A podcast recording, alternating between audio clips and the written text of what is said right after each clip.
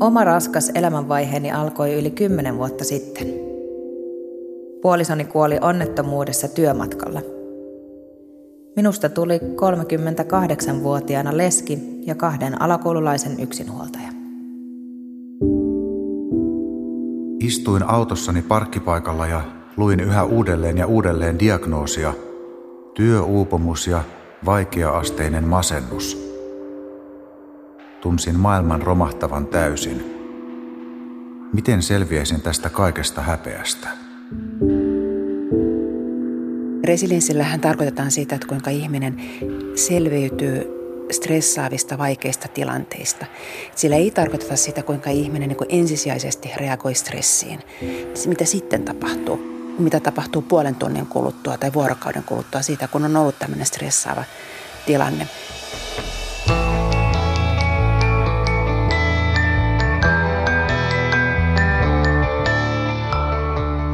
Minä olen Satu Kivelä. Kuuntelet havaintoja ihmisestä sarjaa, joka selvittää ihmisyyden mysteerejä. Sarjassa pureudutaan ihmisen käytökseen vaikuttaviin ilmiöihin sekä kokemusten että tutkimustiedon avulla.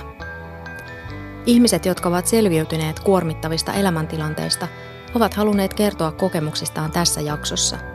Kiitos osallistumisesta. Olen lukenut jokaisen viestin ja ne ovat auttaneet minua ohjelman tekemisessä. Tässä jaksossa selvitetään, minkälaisilla keinoilla ihminen voi selviytyä kuormittavista elämänvaiheista. Millainen merkitys resilienssillä eli psykologisella kimmoisuudella on ihmisen elämään? Miten omaa resilienssiään voi kasvattaa?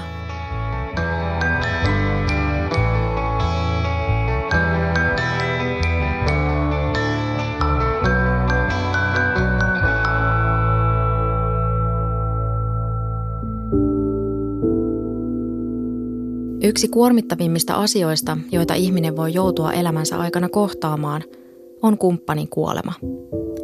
Opettajana työskentelevä Johanna kertoo, että hänen raskas elämänvaiheensa alkoi yli kymmenen vuotta sitten, kun puoliso kuoli onnettomuudessa työmatkalla. Minusta tuli 38-vuotiaana leski ja kahden alakoululaisen yksinhuoltaja. Äkkinäinen elämäntilanteen muutos tarkoitti monien elämän asioiden uudelleenjärjestelyä konkreettisesti, samalla kuin koetti henkisesti saada kiinni siitä, miten lapset voivat ja miten minä itse voin. Kahdeksan kuukautta puolisoni kuoleman jälkeen vanhempi tyttäreni tuli koulumatkalla auton yliajamaksi. Hän selvisi onneksi onnettomuudesta murtumin ja mustelmin, mutta kahden peräkkäisen onnettomuuden vuoksi minä aloin potea posttraumaattista stressireaktiota, joka tarkoitti käytännössä sitä, että koko kroppani ja mieleni oli koko ajan valmiustilassa vastaanottamaan jonkin onnettomuuden. Ihmisen elimistö ja pääkoppa ei kai kuitenkaan kauan kestä tuollaista tilaa, ja niinpä kuntoni romahti uupumukseen asti. Uupumuksesta johtuen jäin sairaslomalle ja stressaantunutta ihmistä se stressasi vain lisää. Lapset alkoivat pelätä äidin uupuvan täysin ja itse stressasin lastenhuolta ja myös sitä, että sairasloman venyessä perheen talous kärsii. Niinpä niin sanotusti tsemppasin ajatuksella, että kunhan pääsen kesälomaan, niin sitten lepään ja näin teinkin. Näin kertoi opettajana työskentelevä Johanna. Tutkijoiden Thomas Holmesin ja Richard Raon mukaan puolison kuolema on stressiä aiheuttavien elämäntapahtumien listalla ykkösenä. Toisena tulee avioero ja kolmantena erilleen muuttaminen – Elämä voi haastaa ihmisen resilienssin eli psyykkisen joustavuuden yllättävällä tavalla. Toiset selviytyvät kuormittavista elämänvaiheista paremmin kuin toiset. Mistä erot ihmisten resilienssissä johtuvat? Vastauksen tietää psykiatrian professori Tiina Paunio Helsingin yliopistosta. Periytyvyys resilienssille on varmaan samaa luokkaa, tai on samaa luokkaa suunnilleen kuin mitä se on yleensä tällaiselle mieliala, mielialatekijöille tai stressiin sietokyvylle, eli, eli semmoinen kohtalainen kyllä sen vaikuttaa erityisesti varhainen kehitys, että miten ihmisen stressin säätelyjärjestelmä kehittyy ja erityisesti miten tämän järjestelmän palautemekanismit kehittyy. Eli stressin säätelyjärjestelmään on leivottu sisään mekanismit, jotka niin sammuttavat itsensä loppujen lopuksi. Mutta jos on turvaton kasvuympäristö, niin, niin sitten nämä mekanismit ei samalla lailla toimikaan. Turvallinen lapsuus lisää ihmisen psykologista resilienssiä, mutta myös sillä, mitä elämässä tapahtuu myöhemmin, on merkitystä. Professori Tiina Paunio. Se, miten elämä sitten jatkossa muovautuu, ihan sattumanvaraiset tekijät voi vaikuttaa, että kuinka toiselle elämähän ei ole mitenkään oikeudenmukainen, että toiselle ihmiselle tulee isojakin stressejä täysin ilman, että he olisivat mitenkään, mitenkään niitä ansainneet ja toiset, toiset taas pääsee vähän helpommalla. Kaikki tämän havaintoja ihmisestä jakson tarinat ovat aitoja. Kuormittavista elämänvaiheista selviytyneet ihmiset ovat lähettäneet kokemuksiaan sähköpostitse. Läheisen menettäminen on yksi stressaavimmista asioista ihmisen elämässä.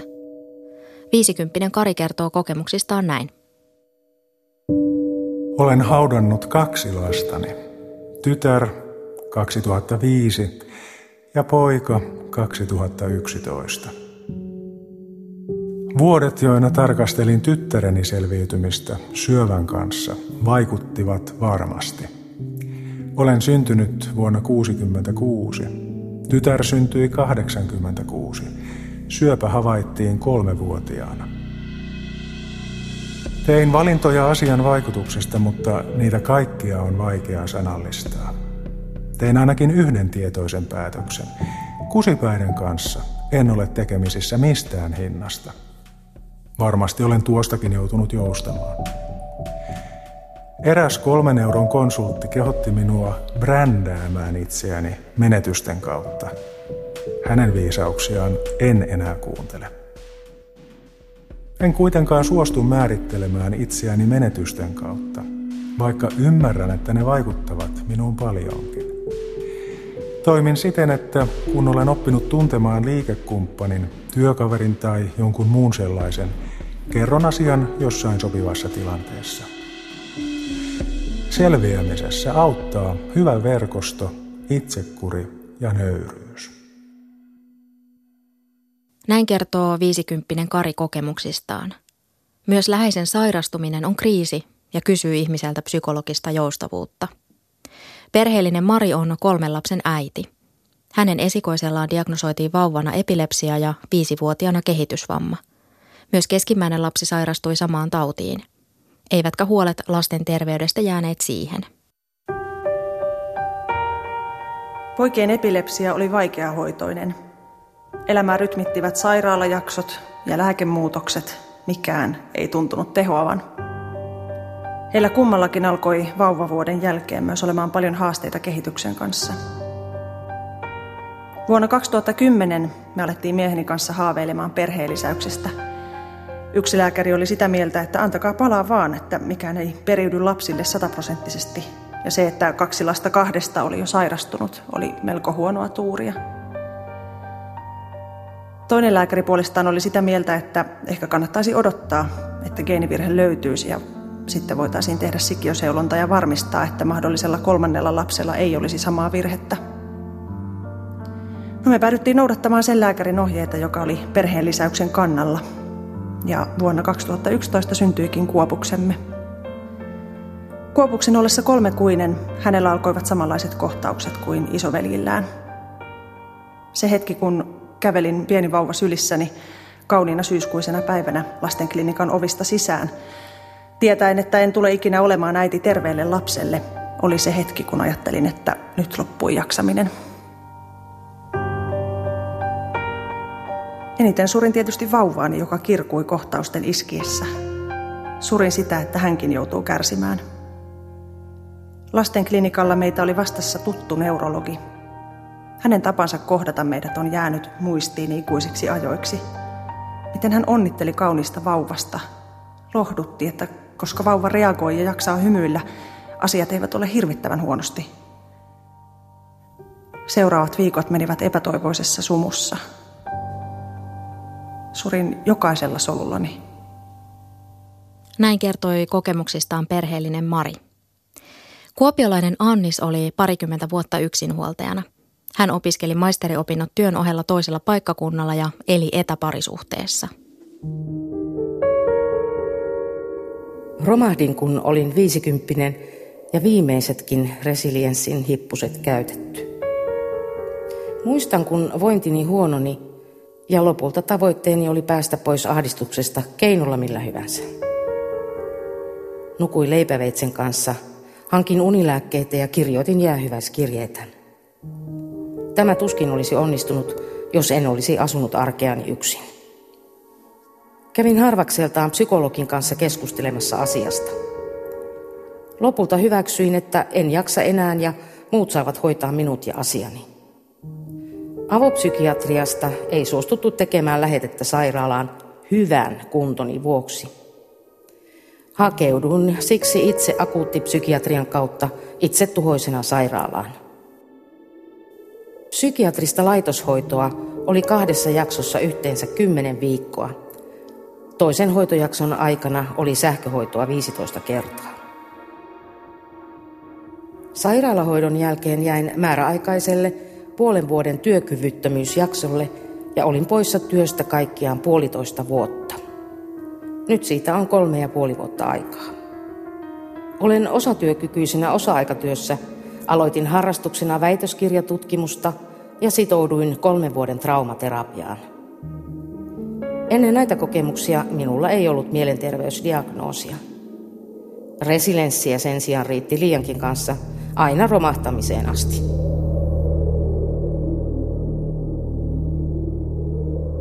Psykiatrian professori Tiina Paunion mukaan resilienssi suojaa ihmistä vaikeissa elämäntilanteissa, mutta ihminen ei ole robotti, jolta voisi vaihtaa akuun tarvittaessa. Eihän sellaista ihmistä olekaan, joka ei niin kuin, sitten kun riittävästi stressiä ja kuormaa ole, niin jollain tavalla taittuisi. Että, että resilienssi tiettyyn, tai korkea resilienssi tiettyyn asti kyllä voi ajatella, että suojaa, mutta ei niin lopullisesti suojaa. Että kyllä jo, jo, jokainen jossain kohdassa taipuu, jos, jos niinkseen niin pitkälle men, menisi. Kuopiolainen Annis kertoi, kuinka hänet oli avopsykiatrisessa arvioitu hyväkuntoiseksi. Annis hakeutui itse akuuttipsykiatrian kautta itsetuhoisena sairaalaan. Kuopiolainen Annis ei ole kokemuksensa kanssa yksin. Psykiatrista hoitoa hakevista lähes joka kymmenes odottaa hoitoon pääsyä yli 90 vuorokautta.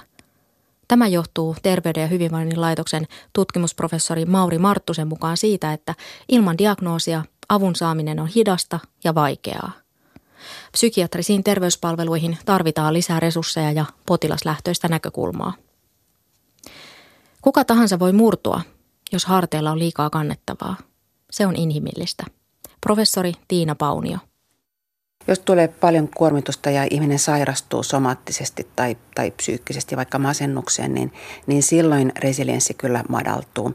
Ja silloin tietenkin hoito on on psykoterapia tai psykososiaalinen hoito tai joskus lääkehoito, mikä, mikä milloinkin on.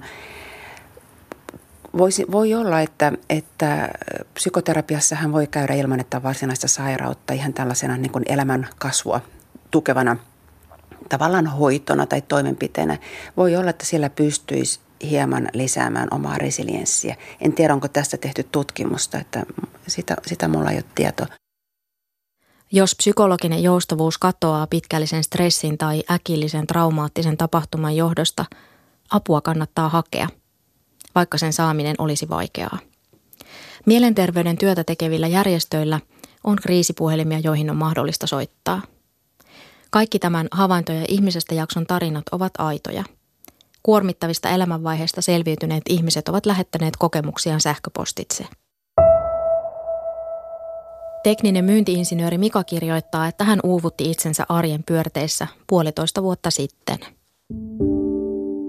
Istuin autossani parkkipaikalla ja luin yhä uudelleen ja uudelleen diagnoosia, työuupumus ja vaikeaasteinen masennus. Tunsin maailman romahtavan täysin. Miten selviäisin tästä kaikesta häpeästä? Entä mitä vaikutuksia sairastumisellani olisi perheelle tai elintasolle? Kaiken hyvän lisäksi lääkäri oli kirjoittanut minulle reseptin nukahtamislääkkeistä ja masennuslääkkeistä vuodeksi. Voin rehellisesti sanoa olleeni todella masentunut tuossa hetkessä. Kotona kävin keskusteluja vaimon kanssa. Soittelin lähimmät yhteistyökumppanit ja kaverit lävitse, ja viesti oli joka suunnasta sama. Et sinä Mika masentunut ole, mutta olemme ihmetelleet tahtia, jota olet jaksanut vetää viimeiset vuodet. Ole kerrankin itsekäs, ota itsellesi aikaa ja lepää kunnolla. Ruotsalainen esimieheni yllätti tiedolla, ettei firma tarvinnut sairauslomatodistusta, vaan he maksoivat täyttä palkkaa poissaoloajaltani ja sain levätä tarpeelliseksi katsomani ajan. Esimieheni sanoi minun tehneen nuo tunnit moneen kertaan sisään, mutta välimatkasta johtuen hän ei kyennyt hillitsemään tai johtamaan menoani paremmin. Näin kertoi tekninen myyntiinsinööri Mika. Hän ei ole yksin kokemuksensa kanssa. Suomalaisista yli neljännes kokee jossain vaiheessa elämänsä työuupumuksen oireita. Muutamalla prosentilla oireet voivat olla vakavia. Työuupumukselle ei ole olemassa lääketieteellistä tautiluokitusta, mutta se voidaan kirjata terveysongelman diagnoosin liitteeksi. Professori Tiina Paunio Helsingin yliopistosta.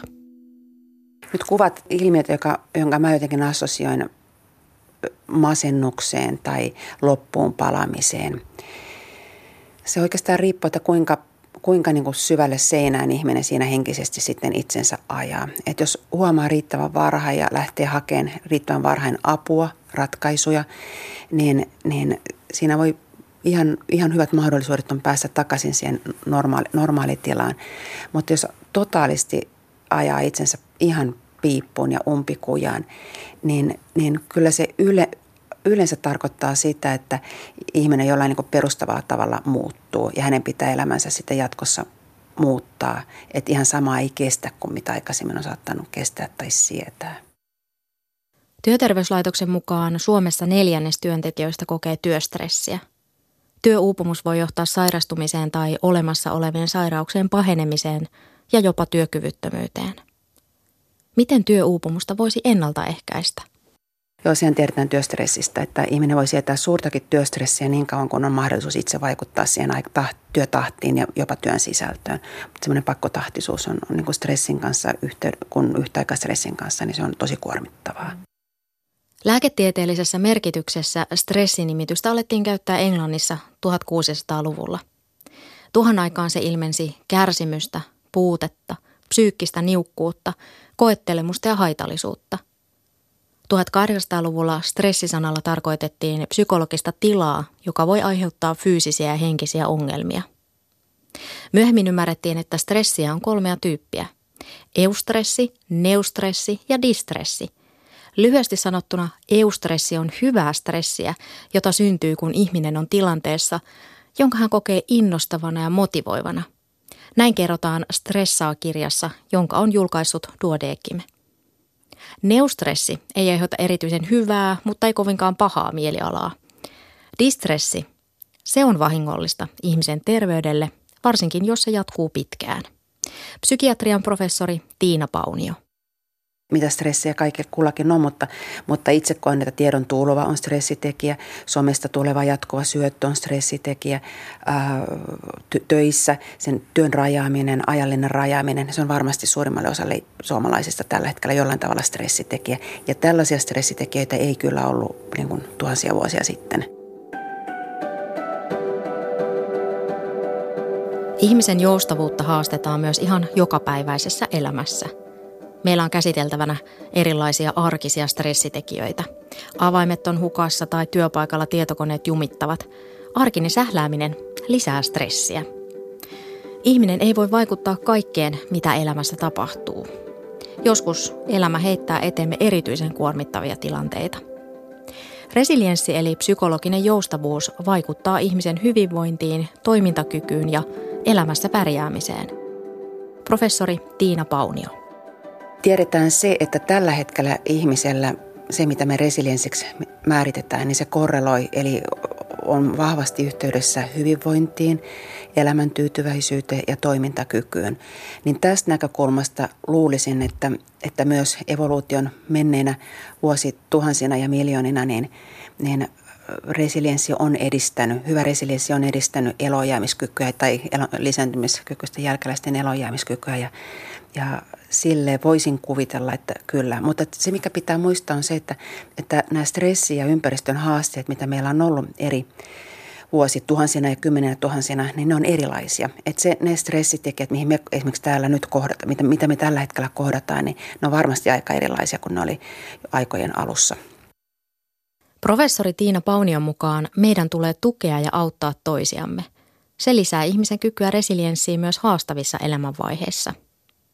Miten yhteiskunta voi tukea resilienssiä? No, se lähti sieltä varhaista lapsuudesta kyllä ihan päiväkodeista, niin kuin varmaan onkin tällä hetkellä, että niissä on selkeät hyvät rytmit ja, ja lapset touhuu kaiken näköistä ja saa positiivista palautetta ja kehuttaa ja eikä lytätä, lytätä ja eikä vertailla toisiin. Kukaan ei voi etukäteen ennustaa lapsesta, millainen hän on aikuisena. Ihmisessä on kyky oppia ja kehittyä.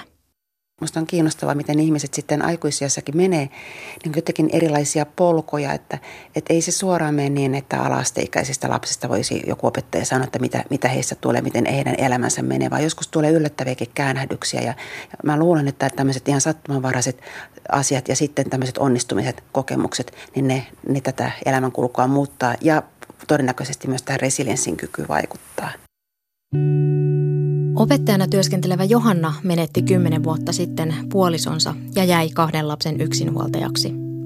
Vain kahdeksan kuukautta kumppanin kuoleman jälkeen Johannan vanhempi tytär jäi auton alle. Tytär selvisi onneksi onnettomuudesta murtumin ja mustelmin. Opettajana työskentelevä Johannan psykologinen joustavuus joutui lujille. Tuosta ajanjaksosta on nyt yli kymmenen vuotta ja voi varmaankin sanoa, että selvisin siitä. En ihan entisenlaisena, sillä koen, että tuo aika, jota nyt jälkeenpäin kuvailin sanalla kauhea, kuitenkin kummallisella tavalla muovasi minusta herkemmän ja ehkä jopa vähän viisaimman ja armollisemman ihmisen. Vaikkakin se jätti psyykkeeseeni jonkinlaisen pysyvän huolestuneisuuden vamman, jonka kanssa olen oppinut ja opetellut elämään. Koen, että selviäminen oli prosessi, joka oli monen tekijän summa. Hyvällä ystävällä, jonka kanssa kävin kävelemässä kilometritolkulla, oli iso merkitys, sillä tarvittiin ihminen, jolle voi olla aito kaikki ne raadollisine ajatuksineen ja joka ei pelästy niitä.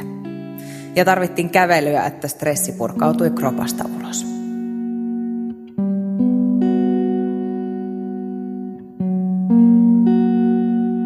Tuntuu tylyltä sanoa, että sukulaisista ei niinkään ollut apua, mutta syy on se, että Sukulaisilla on usein niin paljon tunteita, että on melkeinpä parempi hakea apua ulkopuolisilta, tai ainakin minun tapauksessani oli näin. Jotkut kysymykset tuon kriisin aikana olivat niin suuria, että hakeuduin terapiaan saadakseni avaimia käsitellä lasteni surua, omaa identiteettiäni ja vatvoa huoliani jonkun kanssa. Lääkäriltä sain tukea unettomuuteen ja ylivirittyneisyyteen, jota stressireaktio aiheutti.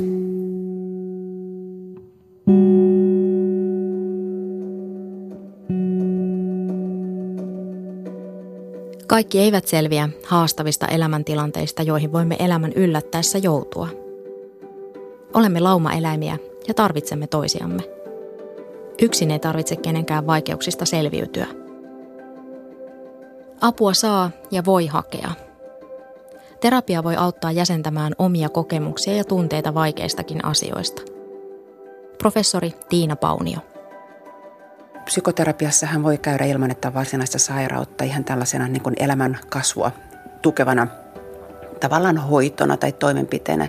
Voi olla, että siellä pystyisi hieman lisäämään omaa resilienssiä. En tiedä, onko tästä tehty tutkimusta, että sitä, sitä mulla ei ole tietoa. Kuopiolainen Annis romahti, mutta sai apua. Annis kertoo kokemuksistaan näin. Jälkikäteen tuo puolentoista vuoden jakso tuntuu tosi lyhyeltä ja harmaalta. Sen muistan, että pahimpana aikana olisi vain halunnut nukkua vuorokaudesta ja viikosta toiseen. Toipumisen jälkeen olen kokenut vakavia masennusoireita kerran, mutta lääkkeillä, levolla ja työkuormaa vähentämällä siitä selvittiin. Hitaasti, mutta varmasti. Mieheni uskoi koko pitkän sairastamiseni ajan, että voimani ja uskoni elämään palautuu. Minä en uskonut. Toivottuani menimme naimisiin, mutta arkea elämme eri paikkakunnilla. Parisuhde, luottamus ja huolenpito lujittuivat vakavan masennuksen myötä. Usein mieheni hemmottelee minua sunnuntai-aamuisin kuohariaamiaisilla ja pysäyttää minut, jos stressaan tai mieli on maassa. Jos jotain itse opin, niin sen, että elämän ei tarvitse olla kuolemavakavaa, eikä työt, tekemiset ja stressi vähenne to-do-listoja kirjoittamalla. Yhtä aikaa tapahtuvat isot muutokset kysyvät ihmiseltä psykologista joustavuutta eli resilienssiä. Nelikymppinen Minna kirjoittaa, että hänen elämässään on vuoden aikana tapahtunut paljon. On tullut avioero, YT-neuvotteluissa potkut, omistusasunto ei mene kaupaksi homevaurion vuoksi. Minna kertoo, että hänelle on tärkeää olla itsekäs sillä tavalla, että ympäröi itsensä vain myönteistä energiaa tuovilla ihmisillä. Minna kertoo ajattelemansa, että selviää kaikesta. Tietynlainen uho on nostanut hänellä päätään. Ihminen on sosiaalinen eläin.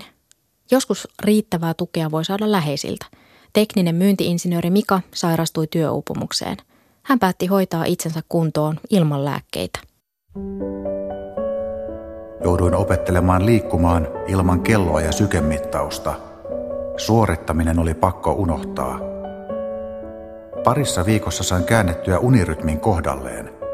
Heräsin edelleen öisin, mutta nyt sain uudelleen unen päästä kiinni. Päivällä kävelin pitkiä kiireettömiä lenkkejä yksinäni. Liesjärven kansallispuiston ja Torronsuon polut tulivat tutuiksi.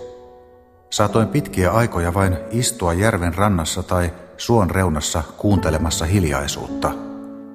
Välillä itketti, enkä edes tiennyt sille erityistä syytä. Usein pakkasin reppuun retkikeittimen ja kahvipannun. Kiireetön kokkaileminen luonnossa rauhoitti. Pystyin puhumaan tilanteestani vaimolleni sekä kahdelle hyvälle miespuoliselle ystävälleni. Kaverit antoivat tarvittaessa tilaa, mutta myös houkuttelivat lenkille tai kävelylle mukaansa. Saatoimme puhua paljonkin tai toisinaan emme puhuneet juuri lainkaan. Jo tieto siitä, että oli mahdollisuus puhua, helpotti oloa. Kotona pojat, silloin 10- ja 8-vuotiaat, kyselivät, milloin pöpivapaani loppuu. Oli kuulemma mukavaa, kun isä oli aamulla kotona ja iltapäivällä vastassa koulusta päästyä – myös poikien kanssa tuli touhuttua enemmän. Hyvä keskusteluyhteys ja yhdessäolo toivat varmuutta omaan olemukseen, enkä tuntenut esimerkiksi itsetuhoisia ajatuksia juuri lainkaan. Toisinaan erämaalammen rantakivillä istuessani mieleeni hiipi ajatus, että muutama askel veteen ja kaikki tuska jäisi taakse. Reaktio ajatukseen oli aina naurahdus ja pään pudistus – ette te minusta noin vain pääse. Vedenpinnan tuijottelun lisäksi nuotio rauhoitti. Voisinkin kirjoittaa oppaan työuupumuksen hoito avotulella. Tein kotipihallekin nuotiopaikan ja kesäaikaan käytin tulisia ruoanlaitossa. Kiehisten veistely ja tulenteko tuluksilla voimaannutti. Sain hyvän olon tunteita näistä pienistä onnistumisista. Kun unen määrä kasvoi, niin samalla maailmakin muuttui valoisammaksi ja ajatukset positiivisemmiksi. Tekninen myyntiinsinööri Mika sairastui työuupumukseen puolitoista vuotta sitten. Mika palasi töihin kolmen kuukauden kuluttua diagnoosista. Ennalleinen mielestäni ole tullut, vaan olen kokemusta rikkaampi ja paljon viisaampi. Nyt osaan asettaa rajani paremmin ja tiukoissa paikoissa mieluummin jarruttelen kuin painan lisää kaasua. Missään vaiheessa en salailu tuupumustani. Sain varsin paljon palautetta ja tukea ystäväpiiriltä.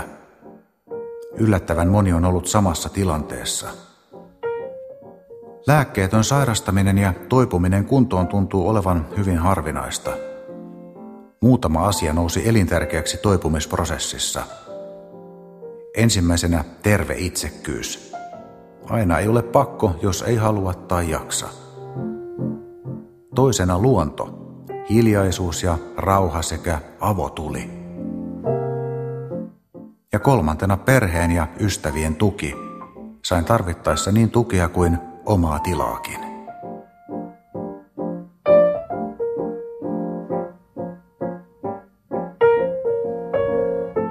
Työelämässä aika pienilläkin teoilla voidaan lisätä ihmisen resilienssiä – Professori Tiina Paunio Helsingin yliopistosta.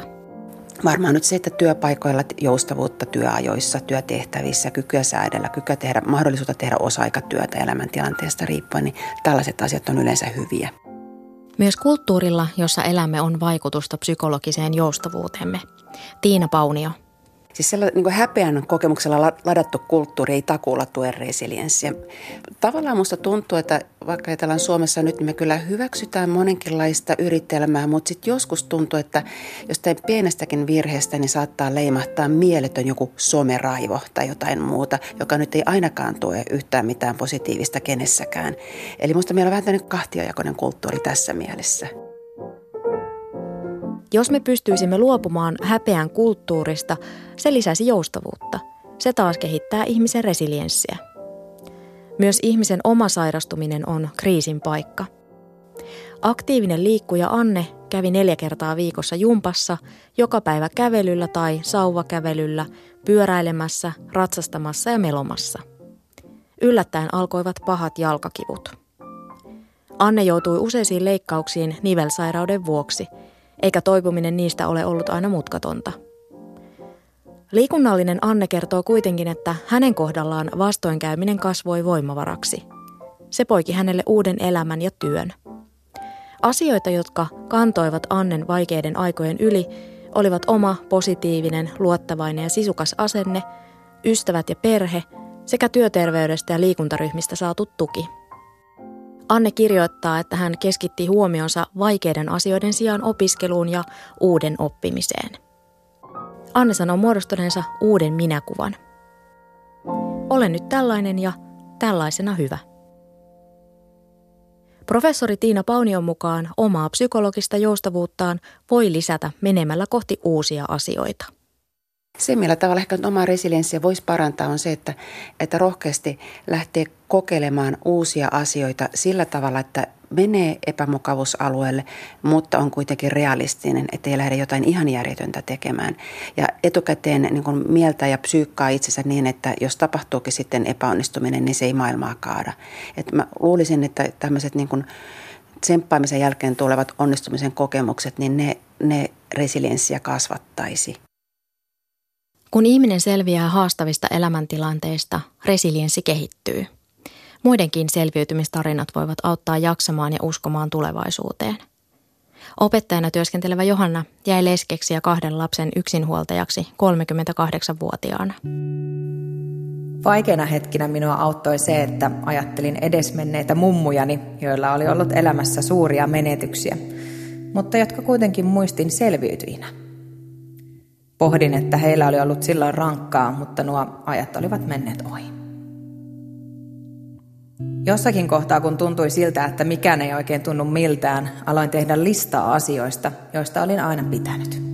Listalla luki muun muassa kahvilla käynti ystävän kanssa, luonnossa liikkuminen, autolla ajelu ja musiikin kuuntelu täysillä, syvä venyttely, meri tai vaikka jonkin uuden oppiminen. Kun oli aikaa, aloin tehdä noita listan asioita sillä luottamuksella, että kun vaan teen, niin tunne tulee perässä ja niinhän siinä kävikin. En odottanut inspistä tehdä, koska sitä ei olisi tullut, vaan aloin vaan tehdä ja hyvä olo alkoi lisääntyä. Perheellisen Marin elämästä tuli erilaista kuin mitä hän oli aikaisemmin ajatellut. Minusta ei tullut terveen lapsen äitiä, mutta minusta tuli kolmen hurmaavan pojan äiti, joilla jokaisella on ne omat juttunsa, mikä tekee heistä juuri heidän tavallaan täydellisiä. Minut pelasti se, että pääsen juttelemaan asiasta lastenlinnaan psykiatrisen sairaanhoitajan kanssa. Aloitin saliharrastuksen ja entistä enemmän verkostoiduin vertaistuen maailmaan. Löysin hengenheimolaisia vammaisten monitoimikeskuksesta. Hassua kyllä, vuosia myöhemmin löysin samasta paikasta itselleni unelmatyöpaikan. Pitkään haaveenani oli saada jollain tapaa auttaa vanhempia, jotka käyvät läpi samanlaisia asioita kuin itse kävin. Ensiksi tein sitä kirjoittamalla blogia ja nykyisessä työssäni saan konkreettisesti olla antamassa vertaistukea viestinnän ja tapahtumien muodossa.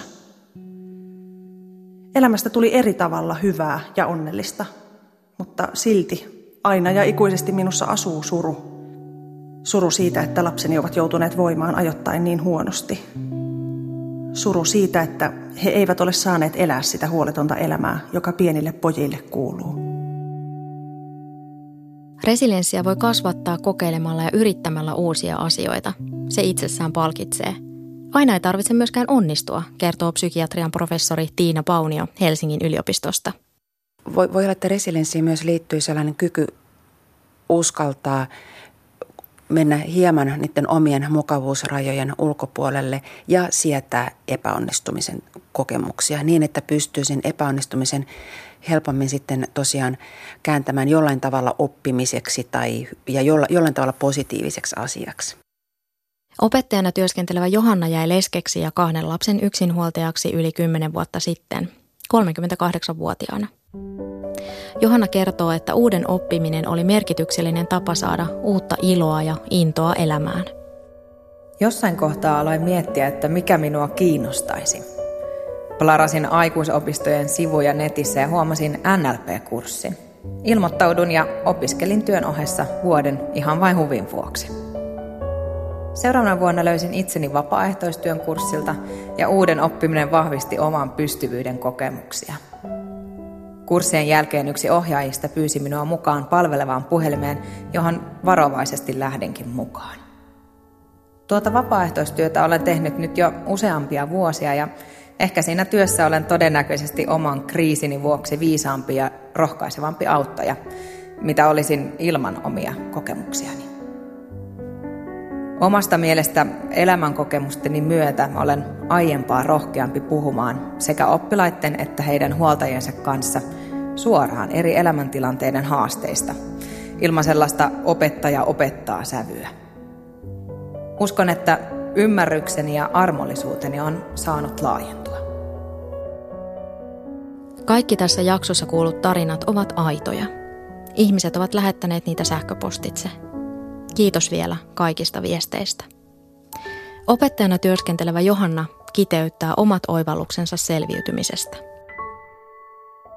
On hyvä olla ainakin yksi ihminen, jolle voi olla aivan aito.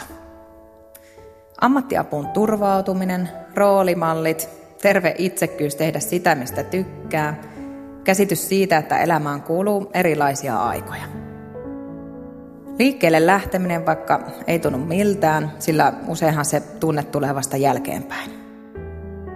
Toisten auttaminen, jos jaksaa, voi tuoda tullessaan valtavan palkitsevia ajatuksia siitä, että tämän oman vammani kautta voin ehkä auttaa jotakin muuta hänen kriisissään.